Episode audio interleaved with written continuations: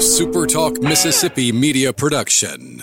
You're listening to Sports Talk Mississippi on demand, presented by Pearl River Resort. Escape to Choctaw, Mississippi and enjoy world class gaming, the Dancing Rabbit Golf Club, and Geyser Falls Water Park. Escape to Pearl River Resort. To the junction, in the grove, and to the top. This, this is Sports Talk Mississippi. On your radio and in the game, right here on Super Talk Mississippi.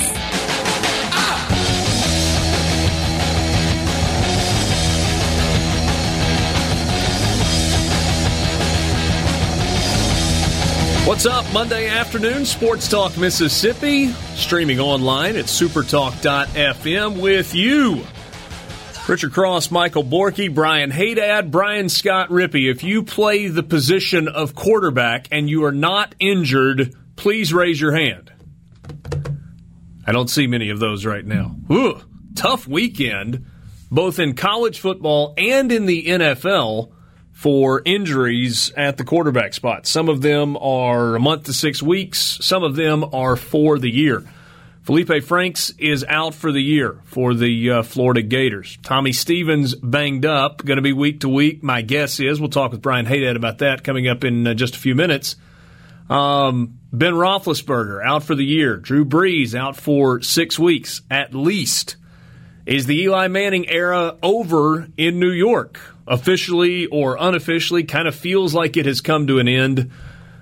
Tough week to uh, be a quarterback. Glad to have you along. Sports Talk brought to you every day by Mississippi Land Bank online at mslandbank.com. Mississippi Land Bank, where they know the lay of the land. If you've got land financing or refinancing needs of any kind and you're in North Mississippi, check out Mississippi Land Bank. You go to their website, you can kind of see the services they offer, uh, but you can also find the branch locations that are closest to you and you can uh, grab a phone number to give them a call and talk to them about your needs. Mississippi Land Bank, where they know the lay of the land. What's up, Worky?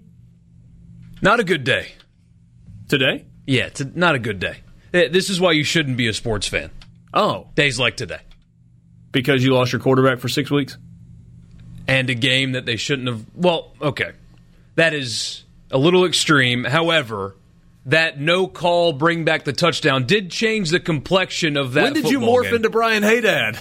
No, it it did change the complexion of the game, but the way There's no Aaron, question it did. the way Aaron Donald and that defensive line was flat out just dominating the Saints up front. I don't know if the outcome wins and loss would have been any different, but the game would have been different. Yeah, the game would have been different because it would have changed the way the game flowed and the way it felt and the way it was played by both teams. Hey, Dad, did you throw anything at the wall based on officials yesterday? No, because that's the best we can do. That's they're they're just human, and they just they make, they're terrible at their jobs. They're all idiots, and they should all be fired. God, not all of them. All of them. No. Start fresh. I don't think you want. To what are you going to do? Go to the SEC to get your officials? No, I don't know what we're gonna do, but we need to do something. I mean, that that's the something thing. needs to be done. If you say I want to replace them all, then who are you going to replace them with? people who are smarter, People who have never officiated before their lives? How could that be any worse? You saw the replacement officials three years ago. What do you mean? How could it be any worse? The officials had a strike and they had two games. They screwed up a hail mary. It Hey, was Dad, so he bad they had point. to come to So, agreement in three so weeks. it was it was exactly the same. Is what you're telling me? Those idiots. No, and it was worse, idiots and you the know same? it. two eyeballs knows it wasn't the same. Uh, I just I, I I just don't know where to go with this, man. It's it's every week. No, with that I'm said, running- with, with that, that, was said, inexcusable. yes. I, I, I was going to say, let, let's be clear. We're having fun with this a little bit at Hey Dad and Borky's expense. But think about it. Three games in a row, like consecutively for the Saints. NFC Championship game, season opener, week two. You had the debacle that was the NFC Championship game. This, hey, Rippy, this is where you say something about an interception. No, because I like to poke fun at him, but I can't. Th- yesterday was indefensible, And like then- without like shadow of a doubt. And, and then in the season opener, you have the misapplication of the, the clock that probably cost the Saints points. Probably have the opportunity to get a little closer on that field goal instead of kicking a 50, 57 yarder. seven yarder that Wil Lutz missed, yanked it to the left. Uh, he's probably what at 45 yards, maybe, and you know points on the board. And then yesterday, he, here's the part that I don't understand. Walt Under Anderson, whatever you want to call him, Walt Anderson, the referee, the white hat in that game, he's the one that blows it dead. The head moron. It's a, I mean, like on the first day of officiating school, given where we are with replay and review capabilities now, they talk about if there is any question of incomplete pass versus fumble, just let the play go. And they did for 20 yards before they blew it and dead. He, that, that's the thing. If you go back and you watch the video, they don't blow it dead at the at the point of contact. They don't blow it dead when Cam Jordan scoops it. Cam Jordan, Cam Jordan Cam scoops Jordan. it. They don't blow it when he turns the corner. They blow it when he's 20 yards down the field with guys chasing, but that he's already run away from. Why would you blow the whistle at that point? Because you're an idiot. I'm having trouble arguing with you in this specific case. There's got to be some repercussions. Well, uh, that's what what's egregious to me. Like, and Borky will probably agree with this. Is like it's one thing like the NFC Championship, they missed a bad call, but that one they went completely against something they're fundamentally like base like a basic thing they're taught to do. Like right. it's not even a call type of thing. Like they didn't let a play play out the way they're taught to let it play out, which is what I don't understand. Yeah, and because like that doesn't happen often. Hey, hey, Dad, I know this goes against some of what you think and what you say, but the reality is there are some really good officials in the NFL. There just are. I can't wait to watch a game officiated by them. Let me know when those officials are. Well, I mean, what game they're listen, working. No, so hold on, hold it. on a second now. I mean, uh, sarcasm aside, you may not have a crew. There, there may not be a single crew in the NFL where every single person on that crew is really good. But you've got people at individual positions, different positions for referees, for officials that are really good at their job. That doesn't mean they never miss a call, but they're really good at their job. But then you've got a guy who's a veteran like Walt Anderson, who's got a eh, eh, the, the the ones that are really good at their job have got to be like getting to work this morning or back to their families last night and just walking in the house and banging their head against the wall and saying, "We can't win. We we can't st- stop tripping over our own feet. Feet. Whatever. Foot, feet, whatever body part you prefer. You know what I mean. Whatever, whatever you want to call it. You know exactly what I mean. and so for the ones that are good at their job, the ones that are continuing to make mistakes that bring this black cloud down on the officials, it's not just the Saints game yesterday. Make me understand how that's roughing the passer. That cost the Denver Broncos a football game, a win. Yeah. Isn't that one a little different? Because that of the might, body weight, because of the subjective body weight rule. Yeah, that might just be a poorly written rule. Maybe that allows too much t- like but, subjectiveness. But, but, but hold on a second. We're talking about football, which is a contact sport. I understand protecting quarterbacks. I get it. Quarterbacks drive the, the league. They generate the revenue. All those things.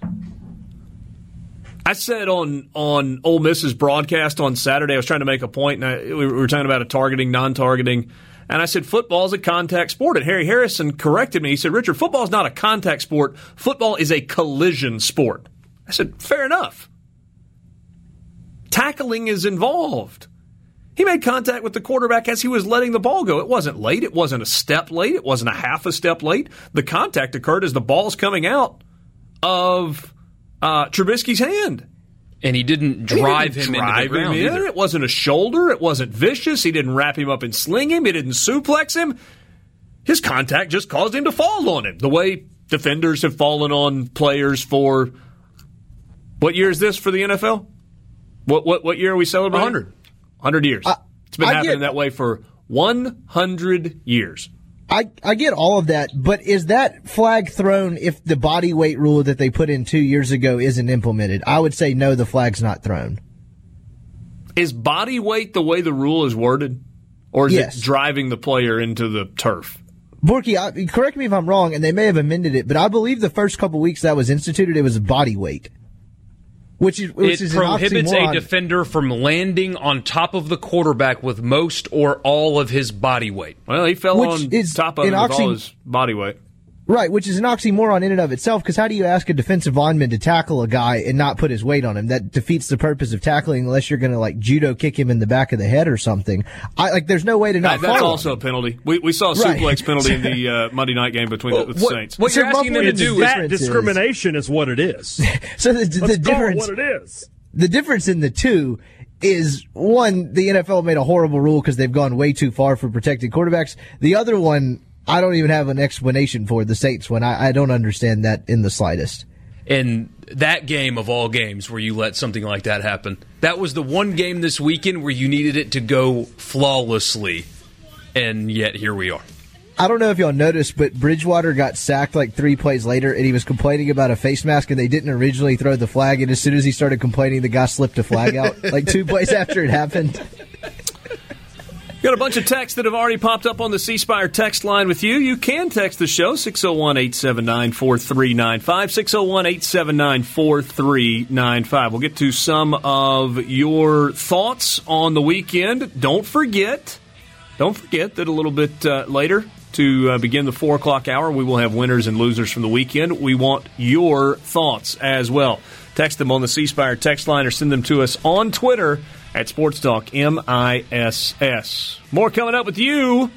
Just getting started on this Monday in the Renaissance Bank studio. Renaissance Bank, understanding you. Sports Talk Mississippi with you, streaming online, supertalk.fm. Monday afternoon, the uh, the mountain of things that we want to try and get to this afternoon is tall and wide. And uh, so we will uh, dive in, but we want you to be a part of it. So some of your thoughts from the uh, the C Spire text line. Uh, let's see here. Richard in Wiggins, they come in and say, talking about the referees getting home, baby, did Vegas send the cash yet? Tim Tucol- Tupelo points to the uh, Broncos game. He said that Saints game, another NFL officiating blown call, was my last straw. I'm done with the NFL. I will support New Orleans with tourism money, but will not buy any NFL sanctioned merchandise. Exactly, Broncos game and all. I'm done. So Tim is hanging it up because he thinks that the officials are out to get the New Orleans Saints. Jeff suggests that we need bubble wrap in football. Mike in Grand Bay wants to know if he's blocked because of thin skinned JT. Says he needs to grow up. Mike, I just read your text message, so apparently you are not blocked. I don't know. It's possible, Mike, that you. Um, all right. So, so if you're wondering perhaps why Rebecca didn't respond to any of your uh, your texts during the show, it's because she's on maternity leave right now. Are we telling people that? Yeah, yeah. Okay. It all went Evidently, well. we are. We just did. No, no, no. I mean, uh, but but i- in preparation for her being away from the radio, she did a bunch of work leading up to the time that she was going to be away. yeah, And- it's not just a bunch of best ofs. It's all Yeah, original content That's all original content. It's just pre-recorded. So Rebecca is not actually sitting here in the studio right now while you hear her on the radio, um, and that's perhaps why she didn't respond to your uh, message. Hal in Starkville, Clay Matthews had that body weight ruled called on him three games in a row last year. I remember that.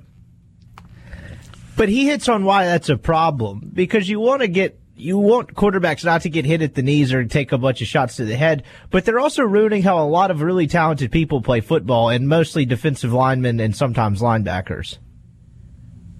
And I mean, what's the solution though? What do you do? Eliminate the body weight rule. Just don't let him hit him up at the head or down low. Like if you want to shrink the target zone, fine, but don't penalize the guy for when he hits him in the middle of the chest for landing on him. That's the like it's it's a contradictory rule. You're basically asking him not to tackle him. Yeah, where was hand raise guy on this one? Because I mean, not every NFL quarterback's like Drew Wait, Brees. we, are we pretending that NFL has hand raised guy? I mean, th- you would Come think on. so, right? No, no, Like no, if no, I no, applied there, they wouldn't hire me, and I'd be hand raised guy on that because not every quarterback's like Drew Brees that that goes down with one arm. You've got Cam Newton standing in the pocket. You know, Uh, no defensive lineman cannot tackle Cam Newton Double with his full alert. body weight. Yeah, double negative, um, and not get him down. Like you, you've got to go at Ben Roethlisberger, who's out for the year. Cam Newton, Josh Allen's a big guy. You can't just go push Josh Allen down. You got to tackle him. Mm-hmm. And now we're telling them not to. Uh, Darren and Jackson, why don't they just change the NFL to instead of tackling or any contact with the quarterback, just put strips of cloth in their waistband. If you pull the strip down out, he's down. Jeez. Yeah, I think that's called flag football. Um, we're getting there. Yeah. All right. Let's uh, we'll pause on uh, some of those text messages for a little while and dive into a bunch. I mean, we're going to talk about Drew Brees. We've already talked about officiating. Mississippi State and Kansas State. Ole Miss against Southeastern Louisiana. Big win for Southern Miss on the road against Troy. What happened in the SEC? Top of college football looked pretty darn good over the weekend. Maybe a whole lot better than all the rest of college football. Big Ben's out for the year. We get winners and losers and a whole lot more. So, hey, Dad, let's jump in and talk about Saturday in Starkville. Kansas State looked ready to play out of the gates. Mississippi State did not. Bulldogs woke up, got it going a little bit, and it was almost like the thing that woke them up was the muffed punt by Kansas State because all of the momentum, all of the momentum was with Kansas State at that point in the ball game. They're about to get it back at midfield or better have not had trouble moving the football and a chance to go up 17 to nothing and then the game turns. It's a pretty tight game and then Kansas State finishes it up with 14 unanswered to walk away from Starkville with a win. I thought of you uh, in the first quarter because you said it on Friday's show. You said I heard you, you reference me in your Periscope. Yeah, yeah. That you said that you were worried about MSU coming out and being lethargic. That's that. in, in Borkley, Borky's uh, Borkley in Borky's I've weekly that more than once. By question the segment, the the must do can't do. Yeah, I went with lethargic. Yeah, and that's exactly what State was in the first quarter. Why? Uh, that's a great question. Uh, just Kansas State came out like you said, ready to play. They look like a, and they should because they have a new coach. But talk about a 180. That program and that coach, I think they're going in the right direction. Well, they really looked awfully confident, didn't they? All they, that guy does is win. Yeah, no matter what. He's got six natties. Yeah, that and somebody tweeted that. I forget who it was. They're like, "Oh wow, Kansas State hires a coach with six national titles and they're good. Who would have guessed?"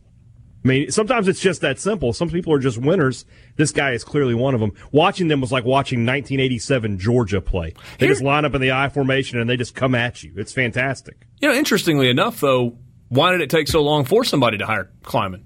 I mean, after he won I think three, he wasn't good enough. I think there's some. Uh, his offense. I think, you know, in this day and age of college football, the idea of running a power running offense out of the I formation, two tight end sets, with turns people off. Might yeah, even be more than off. that. I think yeah. sometimes these athletic directors get caught up in this idea that they have to go make this big splash hire, this named coordinator, this hot shot, whatever, yeah. instead no, of right. just going to hire somebody that wins. That's why Bill hiring Clark is still guy, at UAB. Hiring this guy drew some eyebrows at Kansas State. So yeah, I mean, but he's obviously a pretty good coach, and I, I like the direction they're going in. And as far as state goes, you know, you think about those block punts. I mean, those the the, the fumble punts. They came off of blocks.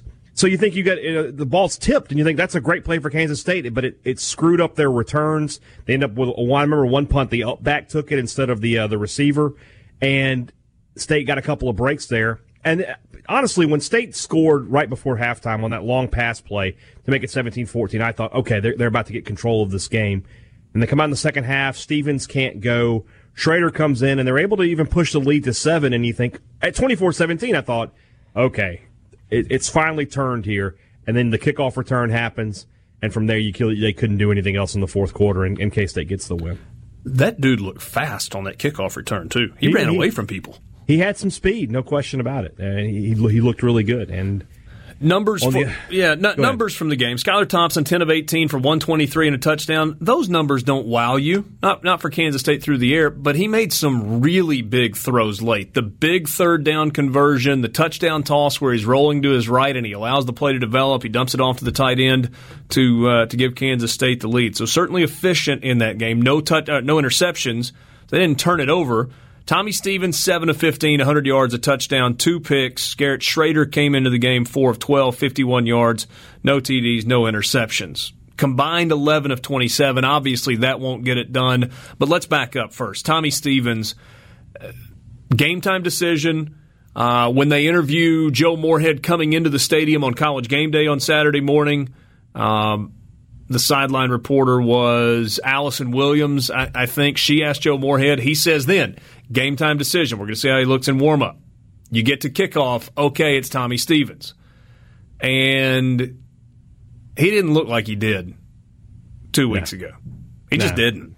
Just didn't look sharp. Um, you know, of course, the uh, the first interception, not his fault. He hits Guidry right in the hands, and that was the Guidry of 2018 right yeah. there. Not, and that's that's a play play when you know when you don't make the full effort to go get that ball, that ball's going to get intercepted every time. It's just going to be floating out there for a free safety to pick it up.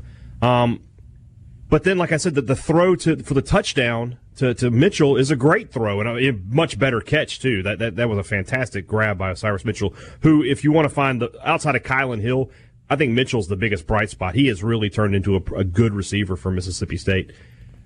And then, I mean, State's just getting whipped up front. I mean, I, said on the on this show and on my podcast, I said, you know, I think the, the defensive line for State's going to have some issues, but I think State offensively that they'll control the K State defensive line. Wrong.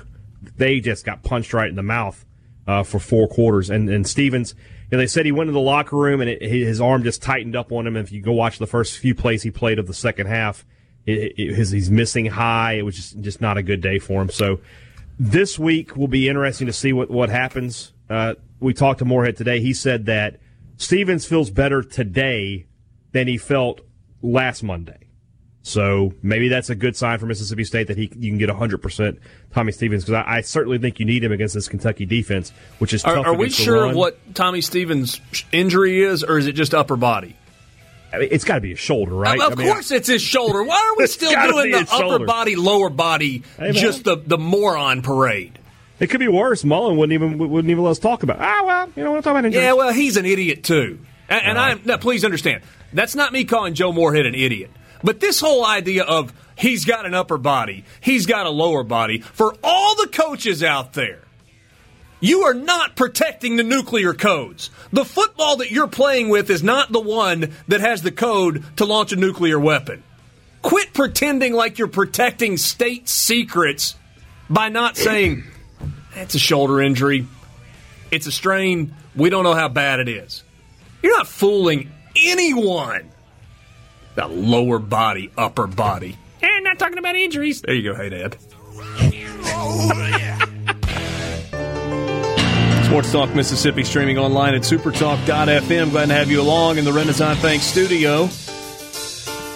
Didn't Bruce Marshall pick Kansas State to win 31-26? Wow. Yeah, we uh, we had both guys actually. Bruce Marshall on Friday and Lee Sterling on Thursday. They were both really close to the final score uh, picking that game straight up, and uh, I think pointed out that the money line play was the right play, uh, at least partially there. Uh, Dawson and Iuka. I'm an Ole Miss guy, and I love how Hadad calls it like it is. Preston and New Albany. It's amazing we're not talking about a Garrett Shrader injury when he took flight Shrader copter. Yeah, I want to get to that. But to me, that's an anecdote to the game. It was just an anecdote that looked really, really good in GIF form and on highlight packages. Yeah. It was an unbelievable a, play, an unbelievable play, body sacrifice. That's a play that if State wins the game, oh. it's right. It's right up there with like Bean kicking that ball to Eugene Clinton and Dak's run against LSU, it becomes an iconic play. But in a loss, like you mentioned, it's just sort of an anecdote. Yeah. There were people poking fun at it online, like saying he didn't get close to the first down. I was like, in my eyes, he got pretty close from where he started. He, he was about really a half close. yard. Yeah. Yeah. yeah. He, and he, he said in post game, which gives you an idea maybe his mindset of what kind of competitor he is, that should have I should have put the ball out. I'm just thinking, dude, you're 10 feet in the air. I would have been thinking, "Oh my God, I'm going to die." Yeah, and he's thinking, "I should have put the ball out." So I, will be honest with you. I mean, from a visual standpoint, obviously it was fantastic. Right. What was it? Fourth and sixteen on that play, and he I got 14, 16, 17, something like that. 15, yeah, 15 and a half. And I'm not sure that I've ever you you you, you know the John Elway helicopter play kind of stands out. People remember that one, and there are probably a few others. I've never seen a guy that high in the air. No. Because he he he goes up trying to kind of dive and he gets hit and then he gets hit at the perfect time by a second guy, but it was almost like with an up thrust and it caused him to continue to go higher. He was seven and a half, eight feet in the air, and it was like he stayed at that height and did a full 360, like a full 360 before coming down fully on his back. As I watched it, I thought, man, good for him for coming down flat on his back because if the angle is a little bit is such where his head is is lower than his feet, that could have been really really ugly. Yeah. I think he was higher than you're thinking too, because I saw a good picture of, of there's a DB in the picture with him, and he's he's got to be at least four feet above that DB. He, he was almost ten feet in the air. No, He no the the Sunday night football crew did a thing on it last night, and he was like nine point seven. Wow. I don't know, Borky. Did you see this? Nine point seven feet at its apex, that's incredible. something like that. It was almost ten feet off the ground. Yeah. and he's not hurt. That's the height He's of a not hurt. basketball goal falling flat on your back. Yes. There we go. Here it is. Sunday night football measured it at nine feet. Um. So what about Tommy Stevens' injury? Hey, Dad. Uh, I mean, is is there anything to know or think or take away other than Joe Moorhead saying that he's better today than he was last Monday? If, if I mean if they feel like that, you, you got to feel like he's going to start on Saturday. Uh, you look at Kentucky's defense, pretty stout against the run, but they're giving up 260 yards passing a game. State's got to want Stevens in the game, and, Stevens is the better option than Shrader. Obviously, Sure, he's a better passer. in their career, just a better passer. But that said, Shrader's the better runner. And you, you mentioned the, the, the, the stats. I don't know if you saw, I think I said this on the Periscope as well. Uh, State was 11 for 27 uh, on Saturday. They were 11 for 27. Fitzgerald was 11 for 27 up there a year ago. The difference is Fitzgerald rushed for 160 yards, and you know Shrader and and uh, Stevens combined for about 90 yards. So, Hey, but I don't I- know if you know this or not, but Nick Fitzgerald didn't play in that game a year ago. oh yeah, I felt bad for that lady. Okay, now stop for a second. If you're driving down the road, and you're going, "Yes, he did." Yeah, that, that's a a, that's a Twitter joke from the Yeah. weekend. There there was a person who I just told couldn't Dad resist. that um, It's like I was at the game. he didn't. He I was there. He didn't play in that game last year. Did you ever confirm that he did play? Did, uh, did yes, I did. I, I found the box score and everything. I do love the confidence of people that are wrong online. Same here. It happens every now. it's and then. almost But- admirable. But as far as Stevens goes for this week, got to expect him to be there for sure. I think he'll play. Um, if it's, like I said, if he's feeling better than he was this week, it- it's got to be coming along. Uh, but that said, he clearly wasn't 100 percent last week, and it, it might have behooved State to uh, to f- formulate a game plan around Shrader and just let him get out there. Did Leo Lewis play his best game at Mississippi State? he and Thompson they play and they haven't played great, you know, uh, uh, compared to what they did a year ago. And I think a lot of that is it. You can play great as a linebacker when Jeff Simmons is eating up three blockers in front of you. Yeah, but Leo Lewis really hadn't played well since his freshman year, has he? He, he's he, he is he's not play. His freshman year was his best year so far at Mississippi State. But that said, he played well on Saturday. I thought Thompson did as well. State's linebacker. State defensively wasn't terrible in this game. They only gave up 260 yards. Now part of that was uh, K State got some good field position a couple of times, but you know, I thought Shoop made some some good adjustments there in the second half, and had you know he had this the team in a position to win. You know, seven of the points they gave up were going to be off of special teams, and uh, what at least one of uh, K State's touchdowns came on a short field after a turnover. Yeah. So you know, defensively, I, I didn't have a lot of issues. Obviously, they they had some some struggles in the run game, which we we all predicted that they would, but by and large, the defense was not the reason State lost this game. Um, what's the deal with Lee Autry? buddy, you were asking the question that every Mississippi State fan is asking right now, and we tried to get an answer. I mean, he, Uh, let, let, let's let's just be real for Zant. He's the best player on the defensive line when he's out there, right? uh, he's best defensive tackle, I would say. Yes, Are you going Chauncey Rivers? Is I, I, I think end? Rivers, Yeah, Rivers, oh, and. Spencer. Yeah, they are different on defense when Lee Autry is out there. I'll I'll pull it Right. back and rephrase. that's good. Yeah, He doesn't play the opener, but he plays in week two against Southern Miss, and then he doesn't play in week three against Kansas State. You got an SEC game coming up this next Saturday. Mm-hmm. We're going to see him or not. I would. I will not be surprised if not only do you see Lee Autry, but that you see Willie Gay and Marcus Murphy this week, because I feel like this is this game is sort of must win for Mississippi State. And if you're going to play this game where we're we're going to play some guys one week, you need them this week. You need to make sure you beat Kentucky. So won't be surprised to see the full crew uh, this weekend. Now, it may not happen, but that's what I would think is going to happen. Next three games Kentucky at home, Auburn on the road, open date, and then at Tennessee. I'd play them all in those games. So if, I, I, if I would Lee tap Autry out on LSU and, and tell, I would tap out on LSU and Alabama. But hold on a second. If Lee Autry plays the next three games, he's then done for the year. is that right? Then then maybe Autry not against one of them. I mean, if you say he plays the next three Egg Bowl, I games, he's know. already played against Southern Miss. And if we're assuming that this eight game Yeah. suspension thing is the the deal, yeah. and we have to assume because nobody's willing to confirm anything, right. then it's Kansas State, Kentucky, Auburn, and Tennessee in your scenario, and he's done. Yeah, you're right. So I don't know. I mean, four is not a lot of games. I mean, that's only a third of the Yeah. season. That means you're missing two thirds of the year. I don't know. That's I mean with Autry, like you said, th- that USM. I just don't get it. I, I just don't. That's the thing I don't understand is why against USM. You know, no no offense to Southern Mississippi, but you were going to beat USM without Lee Autry. Well, and even Why- if you're why not, did you decide you it's needed not an SEC game, Right, and it's not against a Power Five opponent. right. Like I said, you you're going to win that game. And and and you know, if you want me to, if you want me to play the, the card that you just played, with no disrespect intended to Southern Miss, there are nine games remaining on the schedule when you play Southern Miss that are a better option to play Lee Autry. Eight conference games and Kansas State. Any of those nine games, it would make more sense than to play him in that game as one of his suspended games, or one. I, I, you get what I'm saying. I think. Does that make sense? Or did that not make sense? We'll s- yeah, we'll see where it ultimately goes. Um, Kylan Hill, 11, uh, 24 carries, 111 yards, I think was the final number. Um, They held him in check pretty good. Kansas State did. I mean, he had a couple of chunk runs and that impressive Yeah. stuff that he does sometimes, but by and large, Kansas State up front defensively did a really good job limiting him. you would say he he, he had to grind to, to use a Yeah. Mississippi State term for everything he got. is there a trademark on that? Kind of like Taco Tuesdays and LeBron? If you want to talk to Boobie Dixon about it, he may his lawyers may want to speak to us. Yeah. Um, Tony Allen would like a word. Yeah, well, you know, Grit and grind and whatnot. I th- I think Dixon's before that, 2009.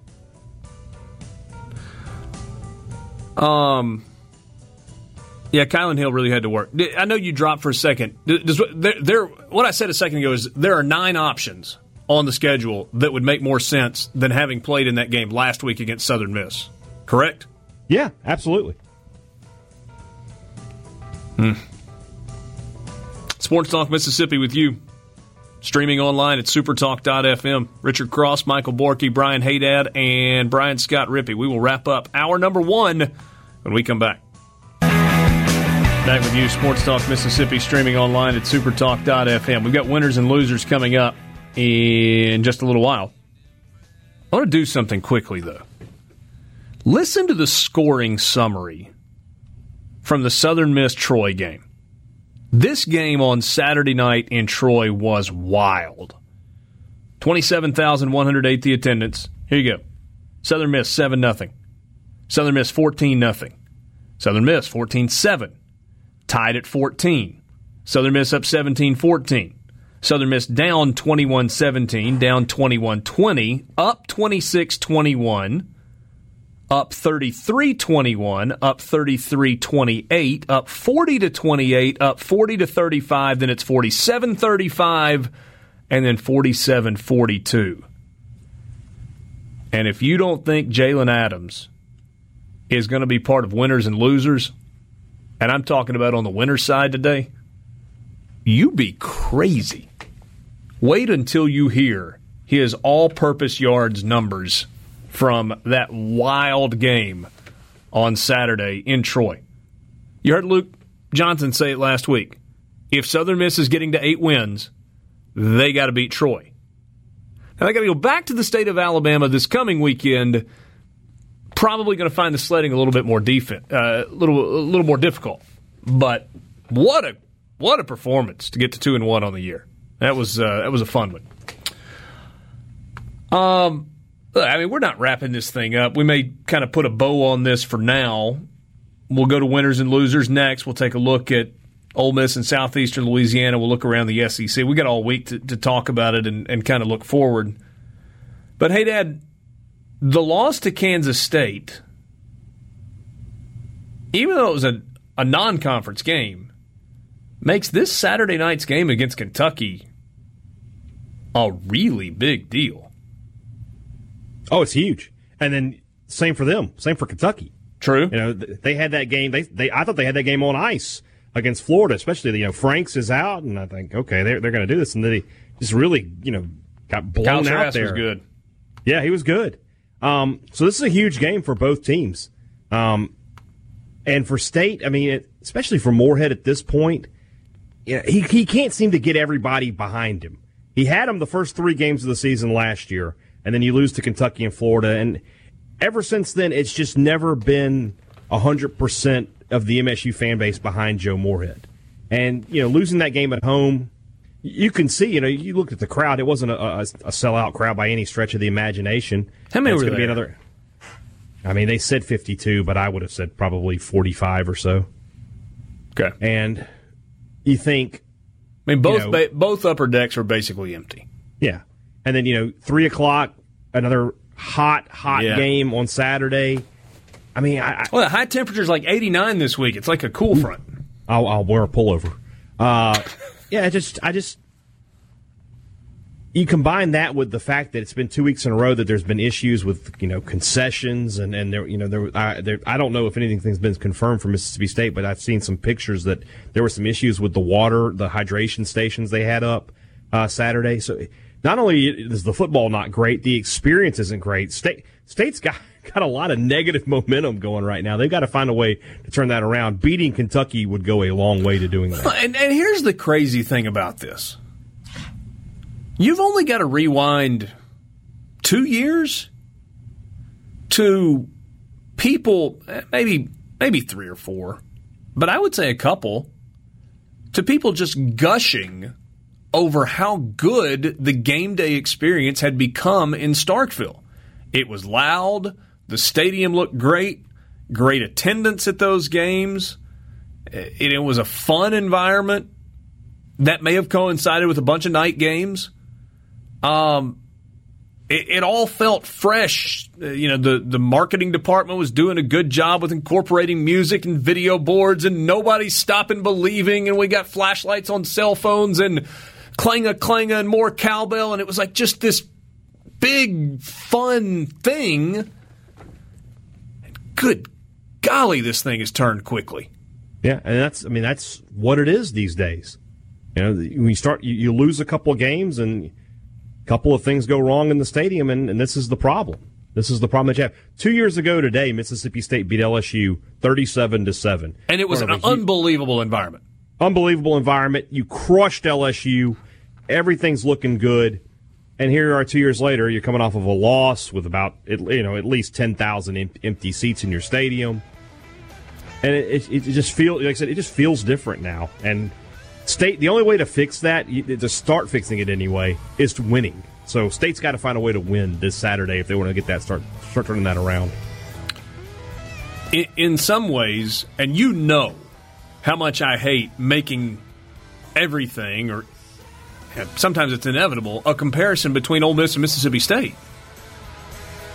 But in some ways, it's a little comparable in that you got a little apathy and a little frustration and some empty Yeah. seats, and then you look up and all of a sudden you got a lot of empty seats and a lot of frustration, and it becomes difficult to recover from that quickly.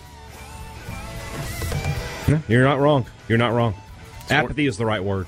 Sports Talk Mississippi with you in the Renaissance Bank studio, streaming online at supertalk.fm. We're right back.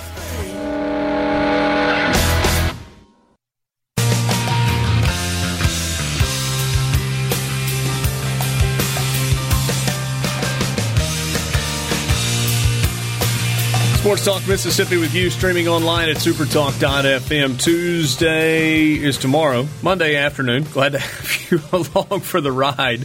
Sports Talk brought to you by Mississippi Land Bank. Online at mslandbank.com. Mississippi Land Bank, where they know the lay of the land. You've been uh, flipping through Facebook or Instagram or Twitter and seeing pictures of people in the outdoors. Maybe they're traveling to uh, hunt. Maybe they're showing pictures of fish. Maybe it's dove hunts that they've been on and have had great success. And you go, man, I wish I had my own place.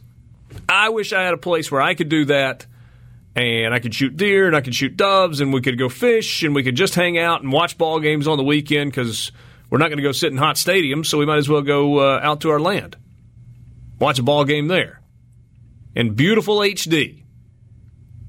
Mississippi Land Bank can help you turn that dream into a reality. They know the lay of the land. They've been financing and refinancing land for over 100 years. Give them a call or stop by a branch location near you and check them out. Mississippi Land Bank, mslandbank.com. It's Monday. It's just after 4 o'clock. It's winners and losers. All I, all I, all I, all I do is win, win, win, no matter what. I'm a loser, baby. we got winners. We got losers. Americans love a winner and will not tolerate a loser. Winner never win. And a winner never quit. I told you it was coming, so here it is. Winner number one, numero uno on my list, Jalen Adams from Southern Mississippi. On Saturday night in Troy, Alabama, Jalen Adams had 11 catches for 180 yards, but that's not all. He had one punt return for five yards, but that's not all. Three kickoff returns for a total of 136 yards, the longest being 100 yards. That is his third return touchdown of the season. Had a punt and a kickoff in the opener against Alcorn State, and now a kickoff against Troy. Total yardage in the game Jalen Adams. One yard rushing, 180 receiving, five punt return, 136 kick return, 322 yards of total offense. And guess what? He wasn't the leading receiver in the game. Welcome back, Quez Watkins. Seven catches for 209 yards and two TDs in the ball game. So Jalen Adams is kind of my headliner on the winners list, but it sure was nice for Southern Miss's offense to get Quez Watkins back into the game. Borky, give me a winner.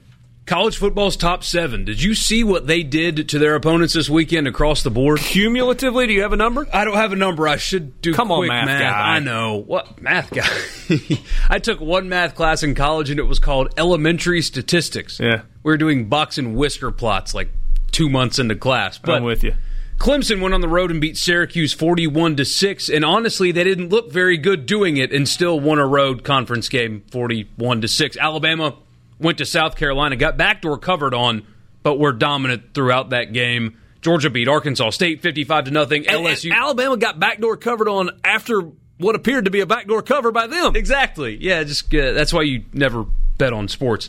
Uh, LSU beat Northwestern State 65 to 14. Oklahoma had the only fans in the Rose Bowl and beat UCLA 48 to 14. Ohio State dominated Indiana 51 to 10 and Notre Dame beat New Mexico 66 to 14 and Auburn for good measure won by 39 points. So college football's top 7 slash 8 but I think the top 7 really show that they are leaps and bounds ahead of the rest of the all of college football really and we're dominant this Oh, You're not buying into Notre Dame being part of that. No, we you? will we will learn this weekend that Come they on. don't belong. It's really a top But it's six. not like I mean, it's not like we don't have history to show us. no, not the Uh, college football playoff game last year in which they got. Yeah, National championship game a few years back in which they got. nah. no, but I think I think we have a true top six, and any of those six teams can win the national championship. So the Bama Clemson thing going into the year, I think both of them have shown weaknesses. In the top six, all of them look capable of winning a national championship. I actually agree with you that any of those six teams could win it all. And I, I don't know how much debate there is about that right now. Rippy, give me a winner. Gardner Minshew. They didn't win the game, but that was because Leonard Fournette was stopped a couple centimeters short on a two point conversion play, but he led a drive that would have gone down and tied the game or won the game if they elected to go for one or gotten the two point conversion. 23 of 33 for 213 yards and a score. Not really world beating numbers, but he got sacked four times, but he looked like he belonged. And how devastating would that loss have been from the Texans? Whew. That wouldn't have been a good one, which is kind of random note. The Saints didn't play very well for a lot of that game against the Texans, so aren't the Saints fairly fortunate not to be 0 and 2? Very fortunate Oh, to not be absolutely. 0 Absolutely. Absolutely. Anyway, yeah, Minshew's a winner. He showed he can play, which is like he's probably not going to win that starting job or whatever long term, but like if you produce good enough tape, you can make a pretty good career as a backup or spot starter or whatever you want to call it and make a lot of money. So good for him. There's an argument to be made that backup quarterback in the NFL is best job on the planet. Chase I'd like Dan- to be a punter. Yeah. Punters don't usually make as much, though, do they? Nope, and don't really have an impact on the game other than like field position. I wouldn't want to be a kicker, but you get paid pretty sweet to kick a ball. Did you see the Cardinals punter yesterday? Clearly pulled probably his groin. He couldn't walk, but he's the only punter on roster. Mm-hmm. So he had to limp his way out on the field, punt a football that was like it just excruciating pain to punt the football, and had to limp off the field for the rest of the game. Fal- the Falcons had that too last night. That's what I'm talking about. The Cardinals, the Falcons. I was about to yeah, say, he, he pulled his, his groin or something, and he could not walk. But he's he's the punter, so Hmm. he had to go out there and punt for the rest of the game. Do you think he try, he told some coach or some trainer, Coach, I can't go. coach, you, Oh, if oh, you, you can are. breathe, you're going to go out there and punt there, buddy. Just just telling you how it is. Hey, Dad, give me a winner. First off, Rippy, when Pat McAfee's calling the Egg Bowl, I'm going to tell him what you just said about. No, no, no, no, no. I said it's a desirable job. I would love to be Pat McAfee. I'm just saying. Also, if if Swag won you games, Gardner Minshew would go undefeated. Uh, Was that an old win- picture or was that new? Of him getting off, off the, the airplane. plane. That was off the plane. Are we That's sure that brand- wasn't when he was at Washington State? I mean, the guys tweeting it out were, were acting like it happened getting Okay. off the plane in Houston. Okay. Uh, my winner is the Florida Gators. Uh, they they were on the ropes, on the road. You lose your starting quarterback. Everything's you know in place for you to go down to Kentucky, and they found a way. Like you mentioned, Richard Kyle Trask, really good. They they they kept Kentucky from scoring again after it was twenty one to ten, and they get a big win. Uh, you know they're not part of that top six that you guys were just talking about, but I mean, right now, who do they play? Georgia and LSU. Those are those are games. I, I don't think they're going to win those games, but they'll make it very interesting. Florida could be the big spoiler this year in college football. I hate to burst your bubble, but that was an old picture of Gardner Minshew. That would have been like a boss wearing that outfit, making his first NFL start. How do you know? Because I went back and I found the picture of him in that exact outfit We, we can't have nice things. when he was at Washington Maybe he's worn State. it twice. Yeah. Well, I mean, you just, hold on a I. I, I No, know, no, no, I know, no, Richard. I know that you buy a suit and then you never wear it again. You just get your tailor to give you another one. I know you you would never be caught dead in the same suit twice, but maybe he did. No, that that that's not true at all. Uh, you buy suits that last so you can wear them for a really long time. That that's kind of the whole point. But um, I'm not sure that's one you wear twice. there are some that you just can't roll back out again. I don't know. Whatever. Maybe it's real. I'll defer to you guys on that. Um, if the Gators are a winner, is poor Chance Poore a loser? What a terrible name! Hey, remember what was it? Clemson was it Pitt a couple years ago had the guy named Blewitt. Yeah. that that he, he hit the game winner, but Ch- but uh, Chance Poore unable to keep that kind of trend going. Jeez, that's awfully tough. That was, I mean, that, that was chip shot, and it just never turned at all. So I guess he's got to go on the losers list. I'm also going with lower body and upper body on the losers list. I mean, we've all got them, but but this whole we're, we're not doing the injury, we're not playing, we're, we're not telling you who's suspended. Oh, just figure it out on you. I mean, what, what are we doing? But that's the game that Mississippi State's playing. No, we'll, we'll tell you on Saturday. Nah, we release that information on game days. We want to talk about suspensions? Oh yeah, he's got an injury, lower body. Uh, coach, he had his leg amputated. Yeah, that's like I said, lower body injury. Oh, thanks for the clarity. That's on the losers list for me. This We'll get- guy's dead. Cross him off. it was actually an upper and a lower body injury all at the same time. total body. All right, we'll go with uh, losers from the rest of our crew and get to your winners and losers when we come back. In the Renaissance Bank studio, Renaissance Bank understanding you. Winners and losers continued with you on this Monday afternoon. You can um, you can text your winners and losers from the uh, the weekend. C Spire text line 601 879 4395. Dan in Charleston, my winner, the Golden Eagles, for finally showing some life on offense. Loser, Mullen, for not protecting his quarterbacks. Loser, Richard is only announcer on show that can't curb his bias. Hmm. Oh. Got him. Bad journalist of- card. What'd you think about that, Cross? Uh, yeah. There was a Ray Guy reference from Richard and Wiggins. It wasn't related specifically to winners and losers, but anytime Ray Guy's mentioned, I immediately put him on the winners list. Nothing wrong with that. Bad man. All right, uh, Borky, give me a loser. Some Saints fans.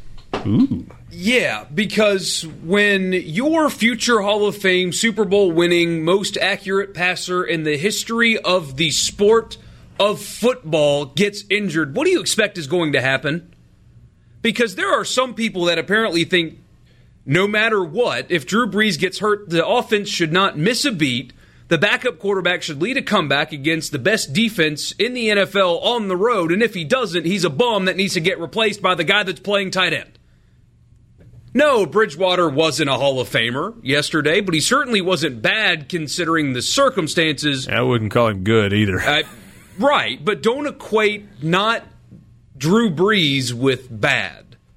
Aaron Donald and that defensive line flat out dominated the Saints yesterday. Drew Brees was not having great success yesterday if he stays healthy with how bad the Saints were up front, how disorganized they were. You had multiple big plays negated by penalties. It was a mess after Drew Brees went down. And for some reason, that surprised people.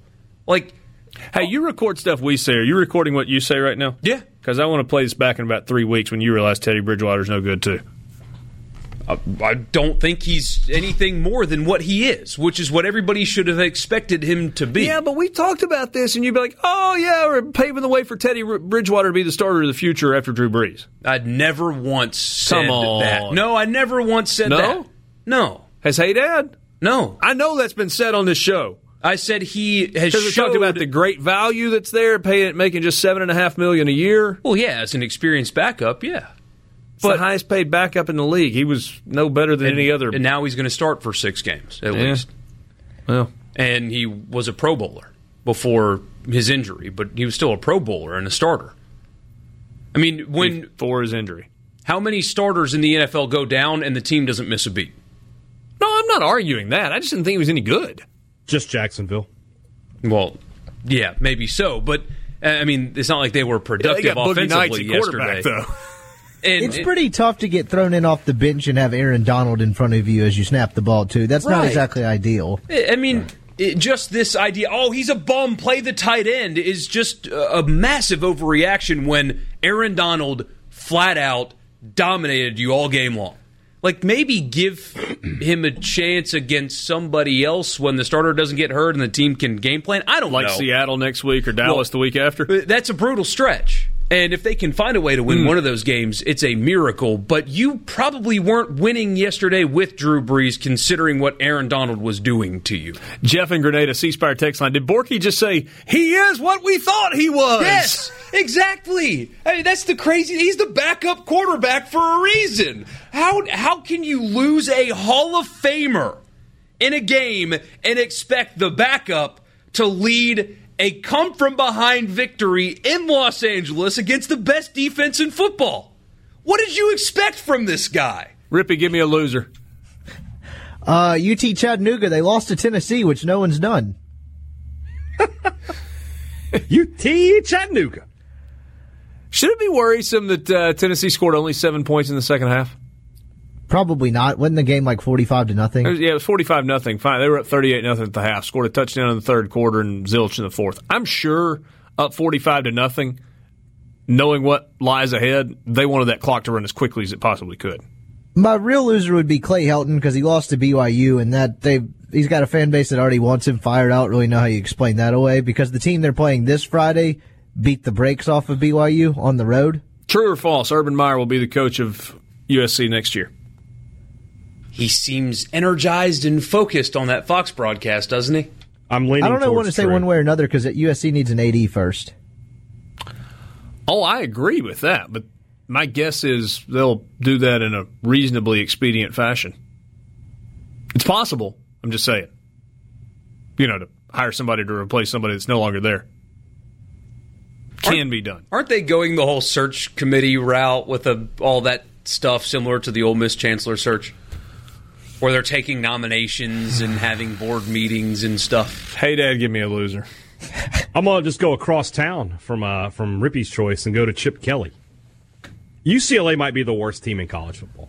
They're really, really, really bad, and I'm surprised. I thought Chip Kelly, you know, would get back in, and I didn't think they'd be competing for a national title or anything, but I didn't think they would be getting run off the field. He's three and twelve in his career at UCLA. It's almost like at some point after that first season with the Eagles, he just forgot how to coach football. He has not been good since. I think And- games changed. Everybody's caught up to it. They're all doing the same thing. Yeah, that's exactly what it is. He peaked when the full tempo thing was new. Yeah, I mean, Yeah, Andy, guess you're Andy right. Staples has talked a lot about this and written some about it. That he was the first guy to take advantage of the changing from the 25 second clock to the 40 second clock, and defense not being able to make substitutions if the offense didn't make substitutions. And he was just ahead of everybody, and everybody copied him, and uh, now they've all caught up. Well, sucks for UCLA. Hey, um, you know who else is a loser? Tell me. I am in Studio X today in Jackson. It's beautiful, spectacular. Sitting in the big chair today. Somebody clipped a fingernail and left a big old fingernail clipping just oh, sitting right here Gross. on top of the oh, counter. That's Come on. Come on, man. Whoever did that, loser. There are limited options of who that Mayor could be. of loser. Well, I understand that, and I'm calling him out. Rebecca's on maternity leave. There's also a group of lawyers that come in here for a little while as well. Well, then I'd- they're I'd- the losers. Somebody's a loser. Jeez. All right, here we go. Uh, all of the uh, here, here we go. Richard really wants to jump on the state bandwagon, but he knows his plaid pants are not welcome in Starkville. Those flat front khakis are nothing, buddy. What's wrong with plaid pants anyway? Diehard state fan Richard, you do a darn fine job. Thank you. It's kind of you. Uh, whatever. No, no. I mean, thank you. Not, I was not whatevering your compliment. Uh, kind of you to say that. Uh, whatevering the initial compliment that spawned that. Uh, winner. It wasn't. It was not a compliment that spawned that. Bruce says Dak Prescott, one of the hottest QBs in the NFL right now. The man's going to get paid. Yeah, talk about Just in case you were wondering. Clutch is not uh, dri- like a fourth quarter drive. Clutch is in contract negotiations, throwing for a bunch of yards and touchdowns in the early going of your season. That's That Clutch. forty million is getting closer every day. Now these quarterbacks keep dropping like flies in the league too. Now, like Sam Darnold gets the kissing disease, and Drew Brees is out, and Big Ben's out, and suddenly it's like, holy crap! Yeah, Darnold's disease doesn't seem so bad these That- days. You'd rather have uh, mono. Loser for Bruce, Mississippi State offensive line. He says Kylan Hill should never be hit in the backfield as many times as he was on Saturday. they got whipped. Ain't no other way to put it. Johnny McComb says it's probably JT's fingernail. you said it, not me, John. Put it up to the mic. If it says anything about liberals, you'll know it's him. Uh, uh, looking for other winners here. Uh, Chris and Laurel, winner. That helicopter freshman QB. Somebody called it a Shrader copter earlier. You like got to love the effort. He's tough as a two dollar steak. Uh, loser Cam Newton. Play, attitude. He needs to quit raiding his grandma's closet. We got one on the text line from Barrett Johnson. Tell we it. should Les Miles in Kansas. Ooh, good call. Good. So Les is a loss to Coastal Carolina away from being halfway to bowl eligibility. Yes. That's exactly correct. Woo. And they get Baylor and West Virginia. I'm not saying they could do it, but they get West Virginia at home. We were looking at this. Didn't West Virginia beat Coastal- North Carolina State? Handily. Yeah, they did. What is West Virginia? What is NC State? West Virginia is a team with a good football coach that doesn't have the team ready yet. Like he doesn't have the roster he wants, but he can coach ball. Borky got just cruised over. We were talking about Chris Klieman earlier as a head coach, and you mentioned it, but we just kept on moving. Your comment about Bill Clark earlier is spot on. Somebody is eventually going to hire Bill Clark away from UAB, and they're going to have a heck of a football coach when they do. Once they swallow their pride. You boys Talk- have a good afternoon. I'm out. All right. See ya, hey dad. More coming up in the Renaissance Bank studio.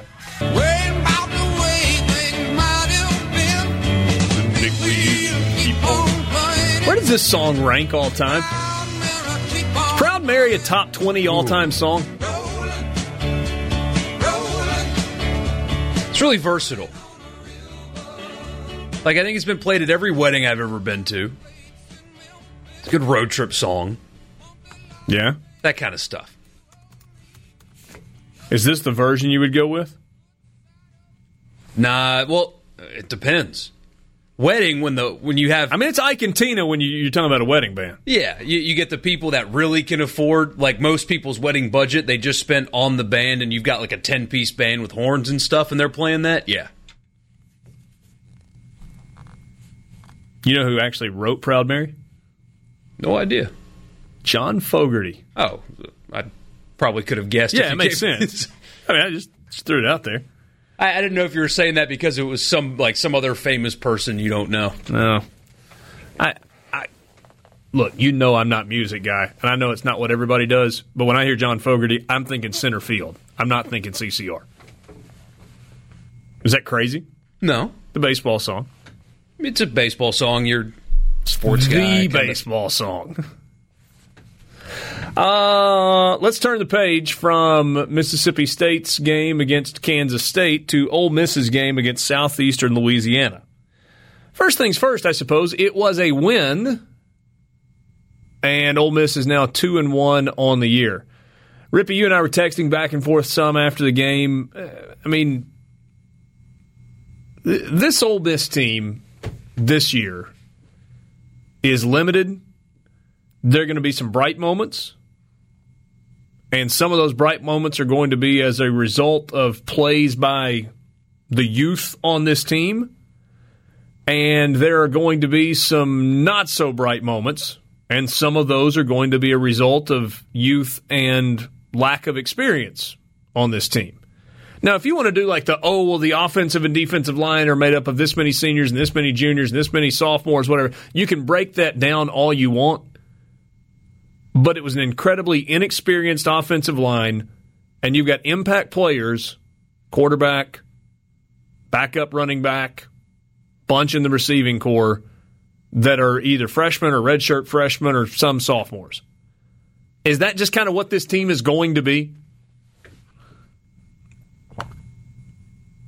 Rippy? Yeah, I think in some senses, but I don't know if you can just blame the offensive line on inexperience alone. Like, I mean, some of it's probably ability because they do have two experienced guys on there, Yeah. and the line hasn't exactly fared very well. So, yeah, I think some of it, obviously, on most of the rest of the offensive side, it, that's definitely the case. But I mean, at the end of the day, it was an FCS school that had 11 tackles for loss and scored 29 points. So I, part of it was probably just they didn't play very well either. They were a little bit sluggish, but yeah, I think most of what you said is probably pretty accurate. What do you take away from Saturday? If Ole Miss isn't going to be able to block the people in front of it on the offensive line, they're not going to win any more games other than New Mexico State. If they get better, then they'll have a chance to be competitive in some. Is it possible that it's an up and down thing? Probably. I mean, they were a little better against Arkansas, but I don't know if that's a product of Arkansas's off- defensive line not being as strong. I, I don't know. So, yeah, maybe it's up and down, but they like that game highlighted issues for them that aren't necessarily going away. I think they can get better in the secondary and play better than they did last week or really the last couple of weeks, but I don't just don't know where the reinforcement or improvement is necessarily coming from up front. And if you can't block people, you're not going to move the ball. If you not move the ball, you're not going to score points. Saturday was the first time, and I know we're talking three games, and it's small sample size, but it's now a quarter of the season. But Ole Miss tackled well against Memphis and against Arkansas. Only a couple of missed tackles in either of those games. And it like every other play there was a missed tackle on Saturday. Well, what was different? Jacquez Jones said after the game they maybe underestimated a little bit of that of southeastern Louisiana speed because they do have a D1 bounce back at running back. They had a couple D1 bounce back quarterbacks, some guys at receiver that were pretty quick. So maybe a little bit of that. And there was a lot of flare routes that Southeastern Louisiana ran, and Ole Miss did not cover those well at all until it left guys wide open space. And, you know, if guys have a lot of room, it's hard to close in and tackle on them. Even a good defense in some senses would struggle with that to some degree. So I think it was a combination of a lot of things. Matt Corral, 21 of 30, 239 yards, two touchdowns, no picks in the ball game. He did have a couple of fumbles in the game. Um, there are people that are looking at Matt Corral going, I just don't know. I just don't know. He's, he started three games and he's got one interception on the season, and pretty average football team's two and one. I'm not entirely sure what you could eh, reasonably expect from Matt Corral that he hasn't given at this point. A little better decision making and a little bit more accuracy. But, but, I, I but is it reasonable times, to expect those things three games in as a starter? I mean, I guess that's debatable. I, I don't know the answer to that. I mean, perfection, no. But some of it, I, I understand, like the gripe as far as him playing better. But again, when you're developing a young quarterback, it's also hard when he's playing in front of an off, behind an offensive line that isn't isn't very strong, to be completely frank. And so some of it's that. But like there are throws on Saturday that would have been picked off by better secondaries, and there were a couple of throws that will most certainly be picked off by Cal this weekend if it happens that way. But I don't know. He was just a little off on some throws. And even some when he made the right decision, I thought it was a little bit late. So the passing game has very, been very hit or miss for Ole Miss. There's been some bright spots, and a lot of it is they really haven't had a guy emerge as a second option behind or a consistent second option behind Elijah Moore. Maybe that changes when Braylon Sanders comes back, but you've seen some flashes from Drummond, a couple from Mingo, a couple from Miles Battle. I'm probably leaving somebody out there, but there, no one, Demarcus Gregory, no one's really kind of emerged in that sense. And so they're going to need a, at least one or two more reliable options at receiver, and they don't necessarily seem to have that right now. Why that's the case, I'm not necessarily sure. I think it's a combination of a lot of things, but they're going up against one of the best secondaries in college football this weekend. So how they get separation against those guys will be interesting. Jerry Jerrion Ealy, pretty good football player, right? Yeah, he's pretty fast. Uh, he got asked after the game what he was thinking on the kickoff return, and it was, I think he said something to the effect of, I'm pretty tired, I better not get caught. And then he got asked about how often he gets caught from behind, and he knocked on the wooden panel in front of him and said, never happened. Huh. But yeah, confident in, in the um, in the locker room in the post game interview, I asked, I said, I said Harry Harrison sitting up here on the radio in the booth, going, man, why don't they just fair catch it? Twenty five yard line's pretty good starting field position. I said, Is there any discussion about when to fair catch and when to not on kickoffs? And he says, Well, here's how I look at it. If I catch the football at the five yard line and I can't get to the 25, then we really probably ought to get somebody else back here. I thought that showed a little personality and a little confidence and uh, and some skill as well. Um, he's not short on personality at all. No, no, he's not. And I don't mean that in a bad way at all. Like he, it's refreshing. He's he's an entertaining interview. When you uh, when you look at Matt Corral in terms of passing yard statistics, he's currently ninth in the SEC.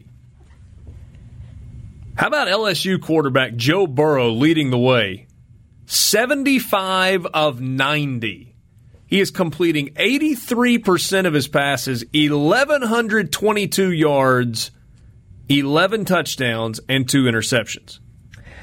Yeah. Hey, Dad, if you're listening on the drive home, told you.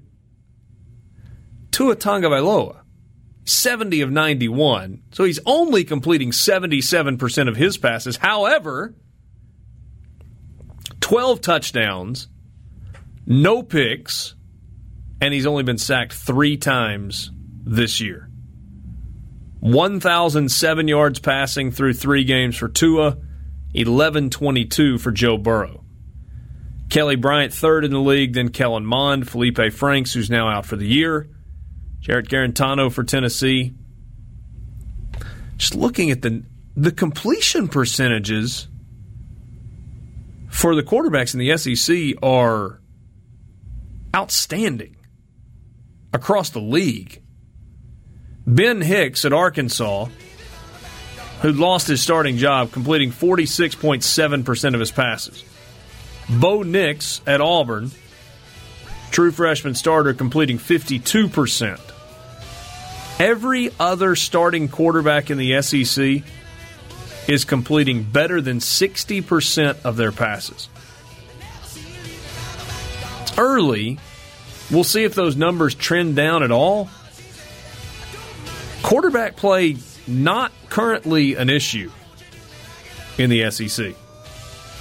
Tommy Stevens at 65%, Matt Corral at 63%, Jake Fromm at Georgia at 75. These numbers are eye popping. Sports Talk Mississippi in the Renaissance Bank studio. Renaissance Bank, understanding you. Very first look at Cal, Ole Miss's opponent.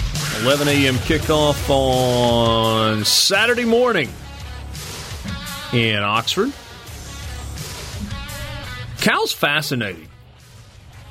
They kind of struggled with UC Davis. And I'm not trying to paint with too broad of a brush, but the fact that none of us know absolutely anything about UC Davis, and that's like just one of the California system schools, No, one thing. makes me think they're not very good. Their head football coach is a good coach, or was at one time. Who's that? Dan Hawkins. Is he really? Yep. Boy, you want to talk about bad career decisions. Leaving Boise for Colorado? I mean, it was obviously it's a decision that you make, but in hindsight, does he just keep on coaching at Boise State and keep on winning at Boise State? Think about how that would have changed if if Dan Hawkins doesn't leave for Colorado. Think about how that changes college, uh, football history, right? So Hawkins leaves, Chris Petersen gets the job, takes Boise State to an even higher platform ultimately takes the Washington job. And you got, uh, was it Bryan Harsin, who played quarterback at Boise State, who goes back, left Arkansas State's job. When he left, it opened up a spot for Blake Anderson. Blake Anderson's the one that finally put a stop to the one or two years, one or two years, one or two years, one or two years, and every year a new coach. That's just like one domino sometimes in college football creates all these other dominoes. Didn't Dan Hawkins get into trouble for saying something about not being able to have a girl kicker in college football and he got a bunch of backlash for something or other? Wasn't this the dude playing his son at quarterback too that wasn't necessarily any good? Yeah, Cody Hawkins. Yeah. Went 10 and 3 last year at UC Davis. Uh, good for him. Uh, so, so anyway, well coached football team. Fine. It's UC Davis. It's UC Davis. So Cal didn't exactly run away from UC Davis in the opener. Then they go and they win that weird, super late, like 3 a.m. in the morning West Coast game against Washington with a knuckleball field goal at the end. And then they come back home last week and they have an early start on 11:15 a.m. kickoff West Coast time and they jump out early against North Texas, but then they just kind of sputtered. I don't think they scored after the first quarter. They were up 20 to nothing and kicked a field goal in the third and won 23-17. Defense is pretty good, Rippy. Offense, no idea. Yep, secondary really good, defense pretty good. Again, offense, I don't know. What it, what is the over under on this thing?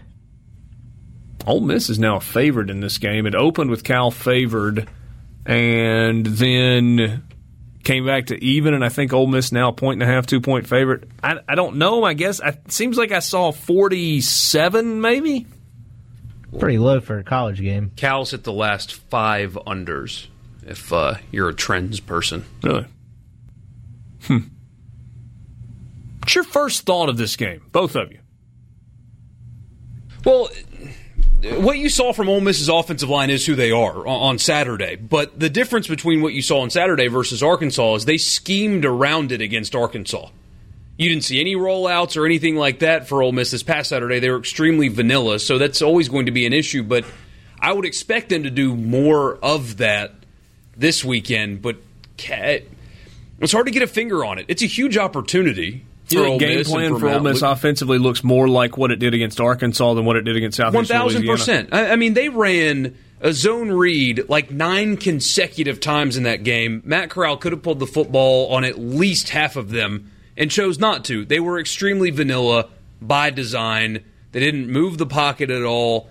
None of that stuff by design. And maybe you can scrutinize that because it was still a close game. But what you saw schematically last Saturday was not even anywhere close to a fraction of what that offense actually is. Arkansas is what the offense actually is. Last Saturday was let's get through this and get ready for Cal. Rippy, I know they wouldn't admit this, but do you think in that zone read game, RPO game, there was some instruction for Corral? Hand it off. I don't know. Do you I not think buy into with- the, the, the dialed back the playbook? No, I buy into that, but like, if, why are you like as far as like eliminating an option on one of the plays you're running? I don't think they would do that. But as far as like scheme wise being pretty vanilla, I do buy into that some. You can call straight dives too in a zone read. Uh, I mean, you can just call a standard give Yeah. and do it that way. But they It's absolutely like 30 power or something. Right, but they absolutely protected their quarterback in that game, without a doubt. And it, you know, they won. Still got hit pretty hard though. Yeah, he did. Well, protection was kind of an issue sometimes. College football fix coming your way when we roll into the 5 o'clock hour next at Sports Talk Mississippi in the Renaissance Bank studio, streaming online at supertalk.fm. Renaissance Bank, understanding you. Back with you, Sports Talk Mississippi, rolling into the 5 o'clock hour on this Monday. Richard Cross, Michael Borky, Brian Scott Rippey. Hey, Dad had to split for a little while on a Monday. He will rejoin us tomorrow afternoon at 3 o'clock. Sports Talk brought to you every day by Mississippi Land Bank. Online at mslandbank.com, Mississippi Land Bank, where they know the lay of the land. If you've got land financing needs of any kind, Mississippi Land Bank can help. If you're a farmer in North Mississippi, and you need an equipment loan, a production loan, it's time to buy a new piece of property, or maybe you've just got loans with other people and the terms aren't very favorable, and you need to refinance a loan. Well, Mississippi Land Bank can help. It's what they do. They understand the farming business. They've been financing and refinancing land for over 100 years. Check them out online, mslandbank.com, Mississippi Land Bank, where they know the lay of the land. It's time right now for the college football fix.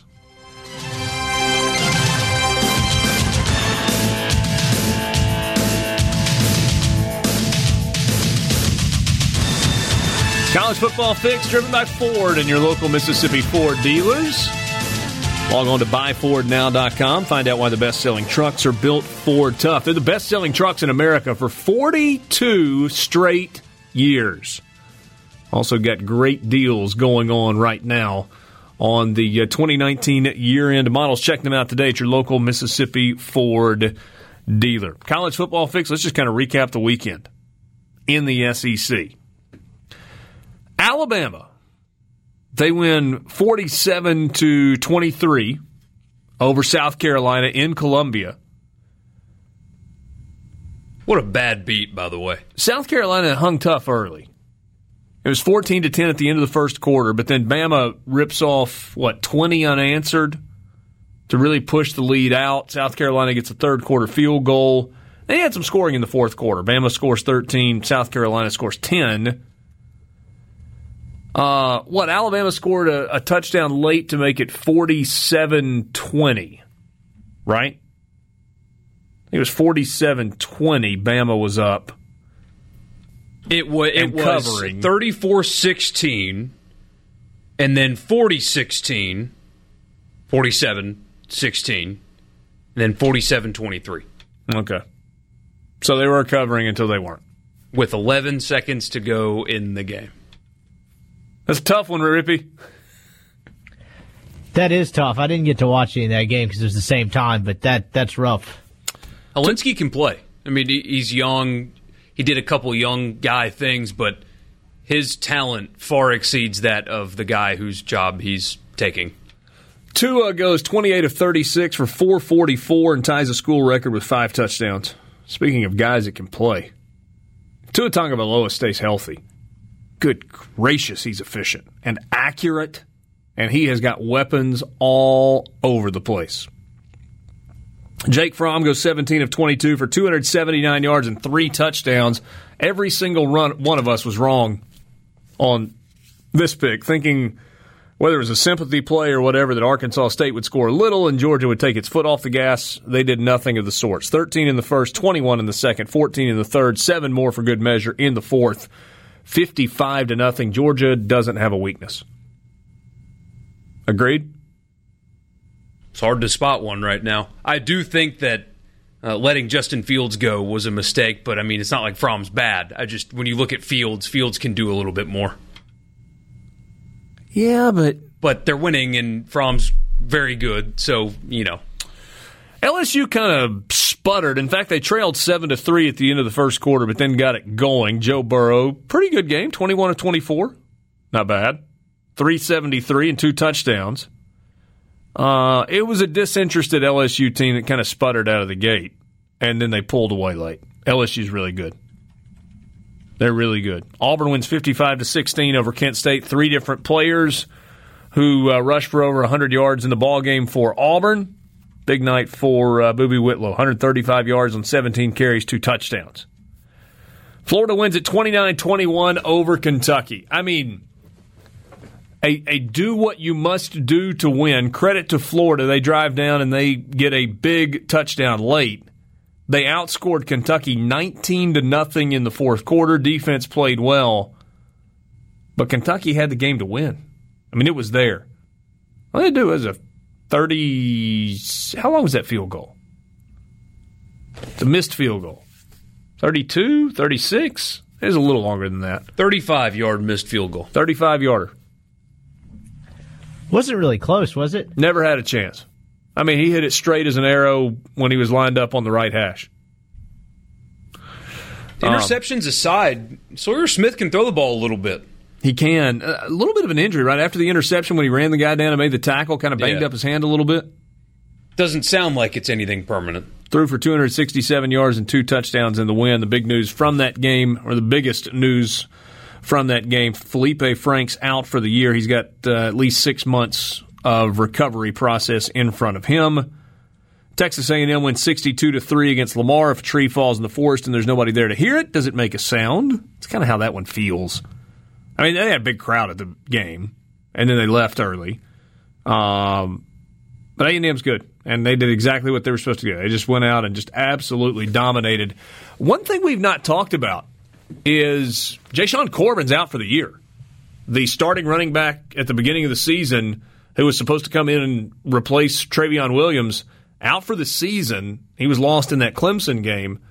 That's a little bit of a knock. Isaiah Spiller, though, steps in for A&M and goes for 116 yards and a couple of touchdowns in the game. Is that that's not younger brother of CJ Spiller, is it? We have to do some. Uh, for some reason, I do re- some research on that.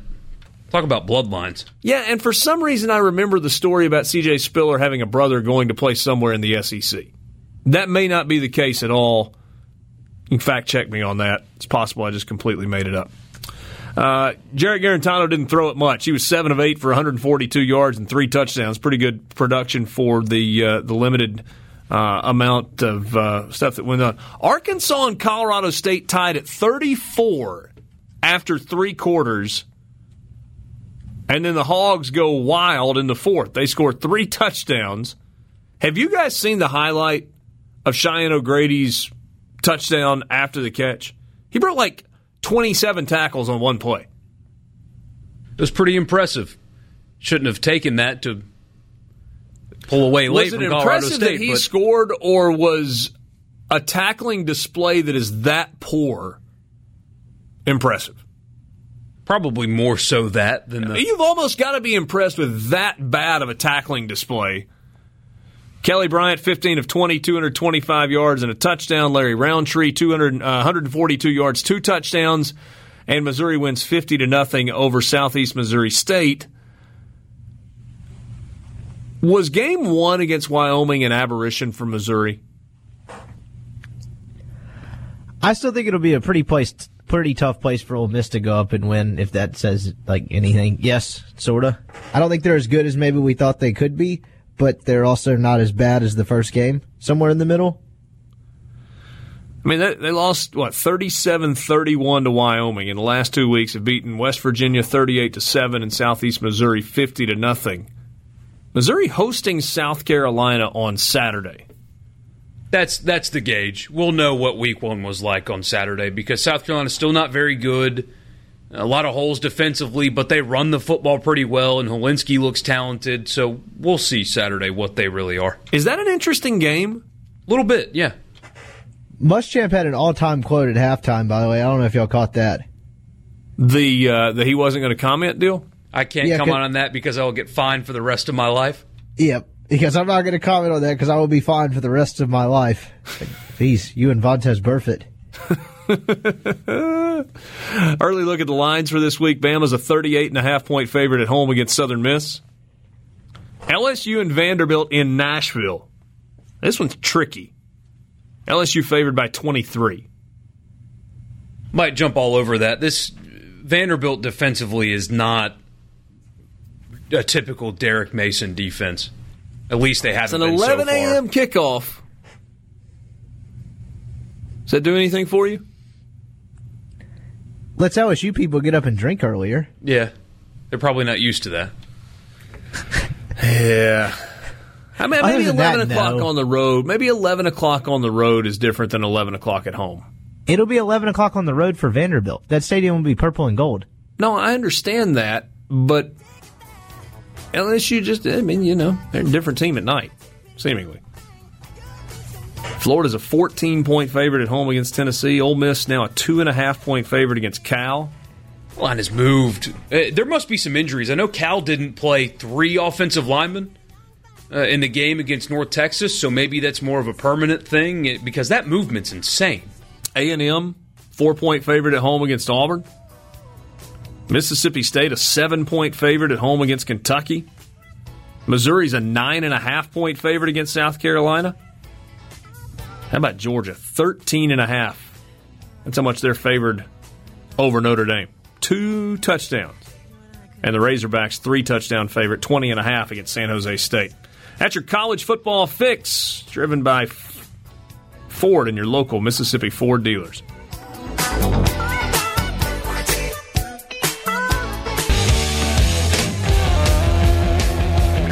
You can text the show on the C Spire text line 601 879 4395. 601 879 4395. C customer inspired. This uh, this number best QB throwing percentage in nation a year ago, and he's picking up where he left off. Come on, a lot to talk about. Tua, I think.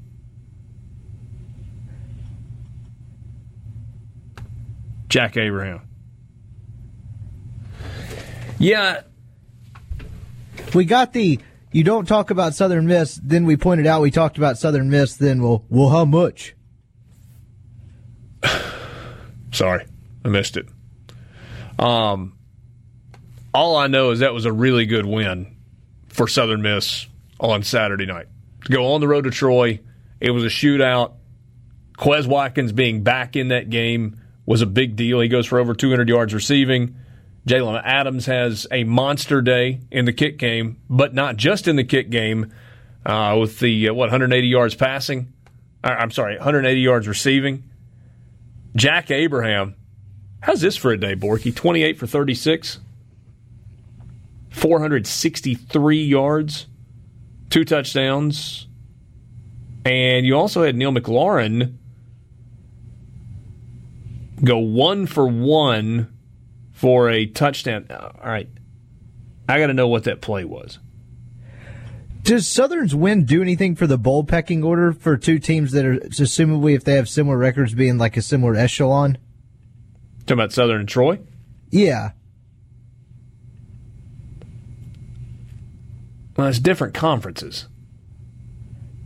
I guess that's true, but I was just asking. I wouldn't think so.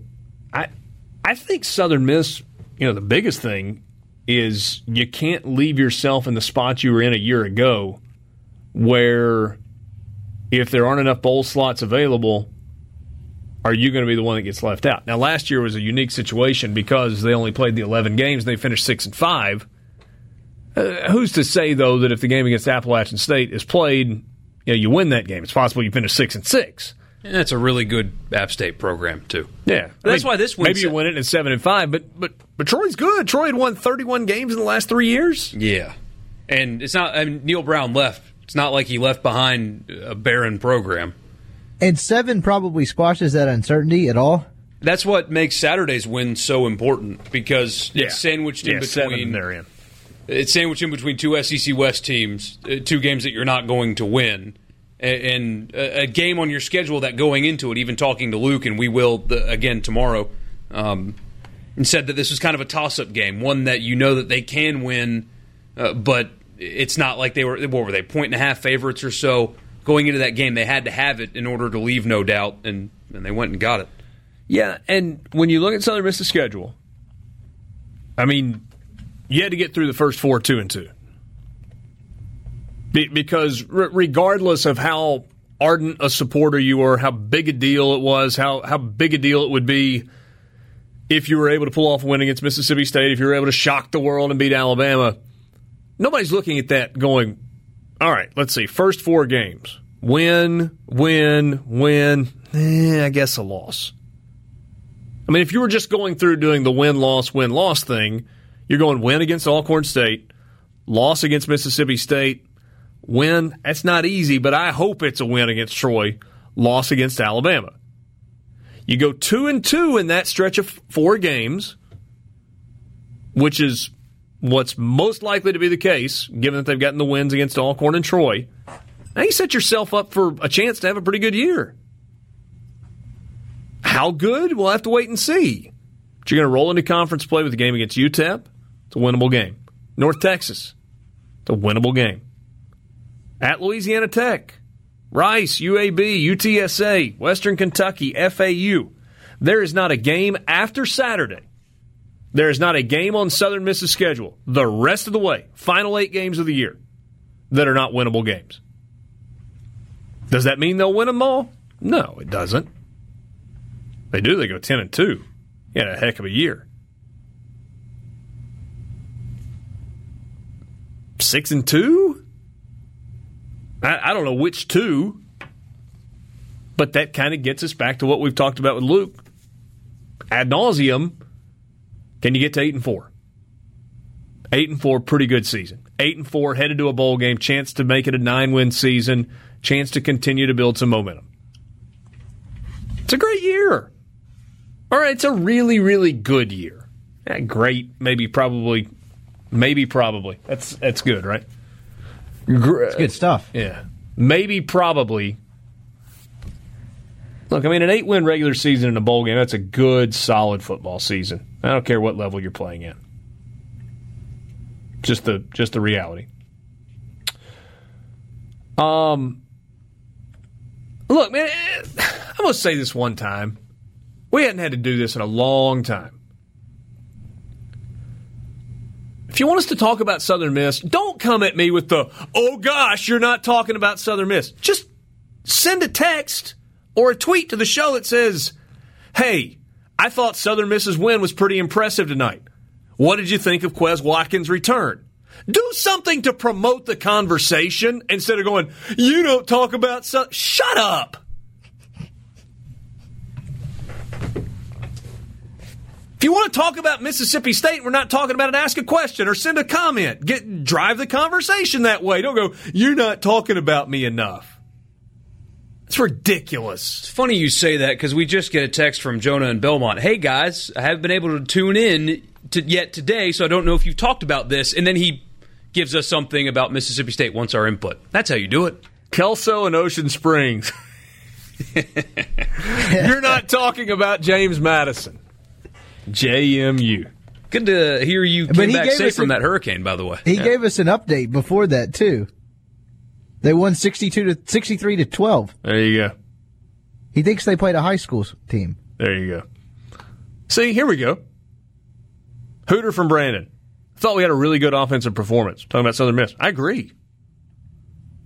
A lot. And I don't know if you can oversell how big a deal it was getting Quez Watkins back.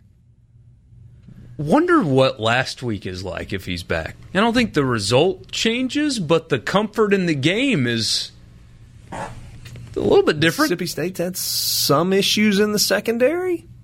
More than some. Put an extra weapon out there. You don't know. And all we know was violation of team rules out for the first two games of the year. When you get him back, and when he comes back on, you're talking about the leading receiver from a year ago, and he comes back, and it's 209 yards.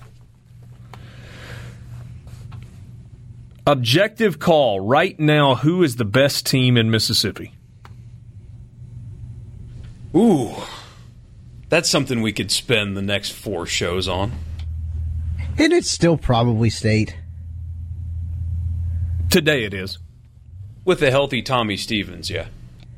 Yeah, I mean, like Saturday for them was not a very good loss, but like And people they already beat one of the two schools, and you really haven't seen a lot from Ole Miss to make you feel that great about even formulating an argument about them being the best team in the state. Well, that and I mean yesterday, Saturday's reaction and yesterday's reaction. We've even got some of it today, and I understand where it comes from because if all things are the same last year, but Dan Mullen is the head coach, they probably don't lose five games, and so there was inherent frustration. But if you really look at Saturday's game for Mississippi State on an island by itself, they lost to a Big Twelve team with a veteran quarterback by a touchdown in a game in which your starting quarterback from the very first snap was not even close to being 100% and he had to get pulled from the game for a true freshman because he, he again was not 100%. He, he's injured. His shoulder is injured